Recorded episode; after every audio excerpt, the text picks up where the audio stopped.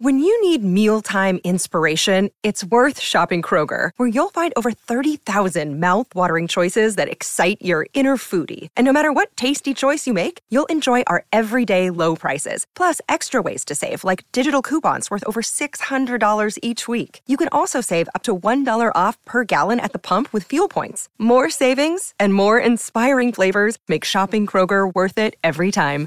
Kroger, fresh for everyone. Fuel restrictions apply. Another day is here, and you're ready for it. What to wear? Check. Breakfast, lunch, and dinner? Check. Planning for what's next and how to save for it? That's where Bank of America can help. For your financial to-dos, Bank of America has experts ready to help get you closer to your goals. Get started at one of our local financial centers or 24-7 in our mobile banking app. Find a location near you at bankofamerica.com slash talk to us. What would you like the power to do?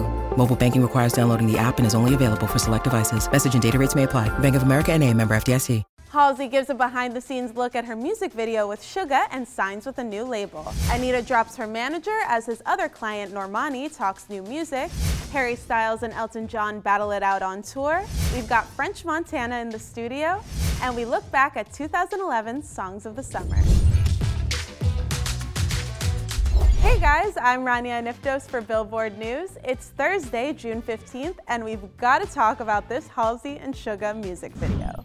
게스트로 와줘가지고 무대했는데 항상 그냥 뭐 나이가 들어서 친구가 됐지만 어릴 적부터 알고 지냈던 친구처럼 되게 편해가지고요. 작업 과정도 너무 수월하고 편했어요. Halsey and BTS's Suga reunite, and we're getting some epic behind the scenes action.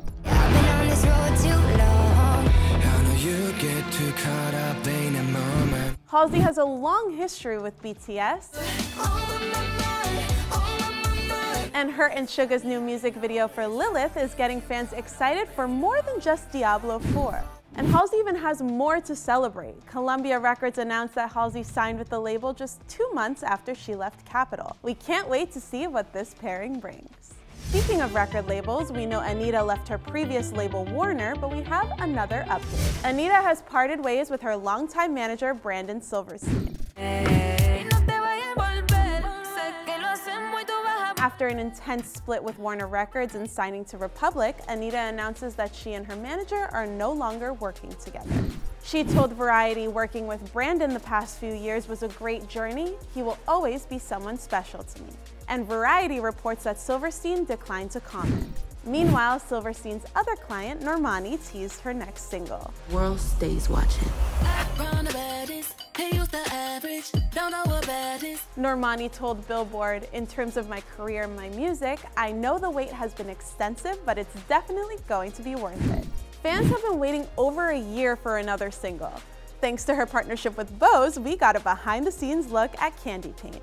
She can make it tick, tick, tick, but I'm pumping. She can make it tick, tick, tick, tick, but I'm pumping. Yeah, it's a feeling. I trust myself. Time to get to my interview with French Montana. This was such a fun one. I also don't like nothing that have to do with reality TV. I don't like nothing that have to do with anything besides my music to be, you know, publicized because I feel like when you broadcast that, it just takes away from why I'm really here. Us coming, me just struggling in the Bronx, not knowing English, being culture shocked by the whole move that we made. My father, my mother, him leaving, us getting on welfare and struggling. Then for me to be French Montana and my mother didn't see her family for like 25 years. We're halfway through the year, and it's been a battle at the box office when it comes to tours. Let's break it down for you. Harry Styles sees some big numbers on the road, while Elton John, Coldplay, Ed Sheeran, and Daddy Yankee round out our top five on the mid-year box score chart. We've been doing all this late night talking. I'm here with our senior charts data analyst of touring and global music, Eric Frankenberg. Eric, tell us about the chart. Billboard just published our mid-year box score report. We're charting the top tours, concerts, and venues around the world, covering shows that happened between November 1st of last year and April 30th of this year. All right, now tell us who's on top. Harry Styles is number one on the top tours and top ticket sales charts. That means that Love on Tour, which started back in 2021, was the highest grossing and best selling tour of that time period.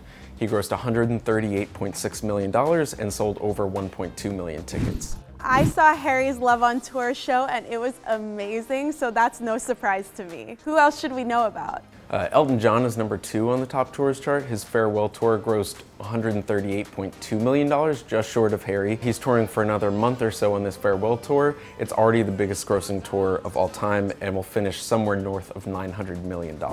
Okay, so what about Taylor Swift and Beyonce? They're on tour right now. Yeah, Taylor and Beyonce are not on these charts, nor are Madonna or Pink or Shania Twain or some of the other biggest women in pop, but they're all on tour this summer and should shake up these charts by the end of the year. Taylor and Beyonce in particular should be end up very high on these year-end charts, probably north of three or four hundred million dollars. Whoa, okay, well, thanks, Eric. I know we're all excited to see where Taylor and Beyonce land at the end of the year. To see the chart in full, head over to Billboard.com. Before I let you go, let's take a look back at 2011. Here were the hottest songs of the summer.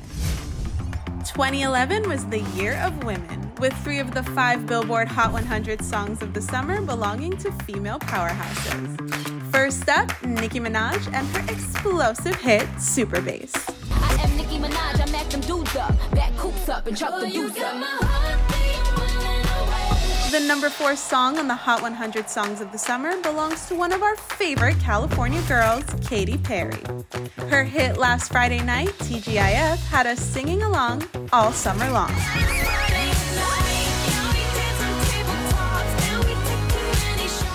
We bring in a softer touch to the summer of 2011 with the Queen of Ballads and her hit, Rolling in the Deep. Adele is number three.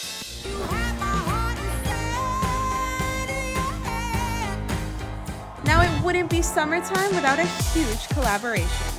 Pitbull brought together some big names for the second biggest song of the summer. Featuring Ne-Yo, Afrojack, and Nayer, Give Me Everything is number two.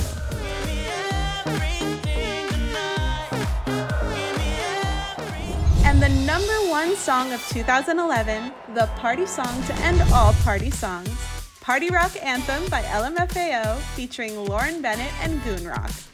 Stuck in our heads all summer long. Shake that.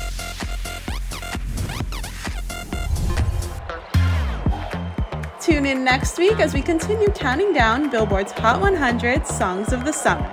That's it for today. Make sure you come back tomorrow for our Friday Music Guide. I'm Rania Aniftos, and this is Billboard News.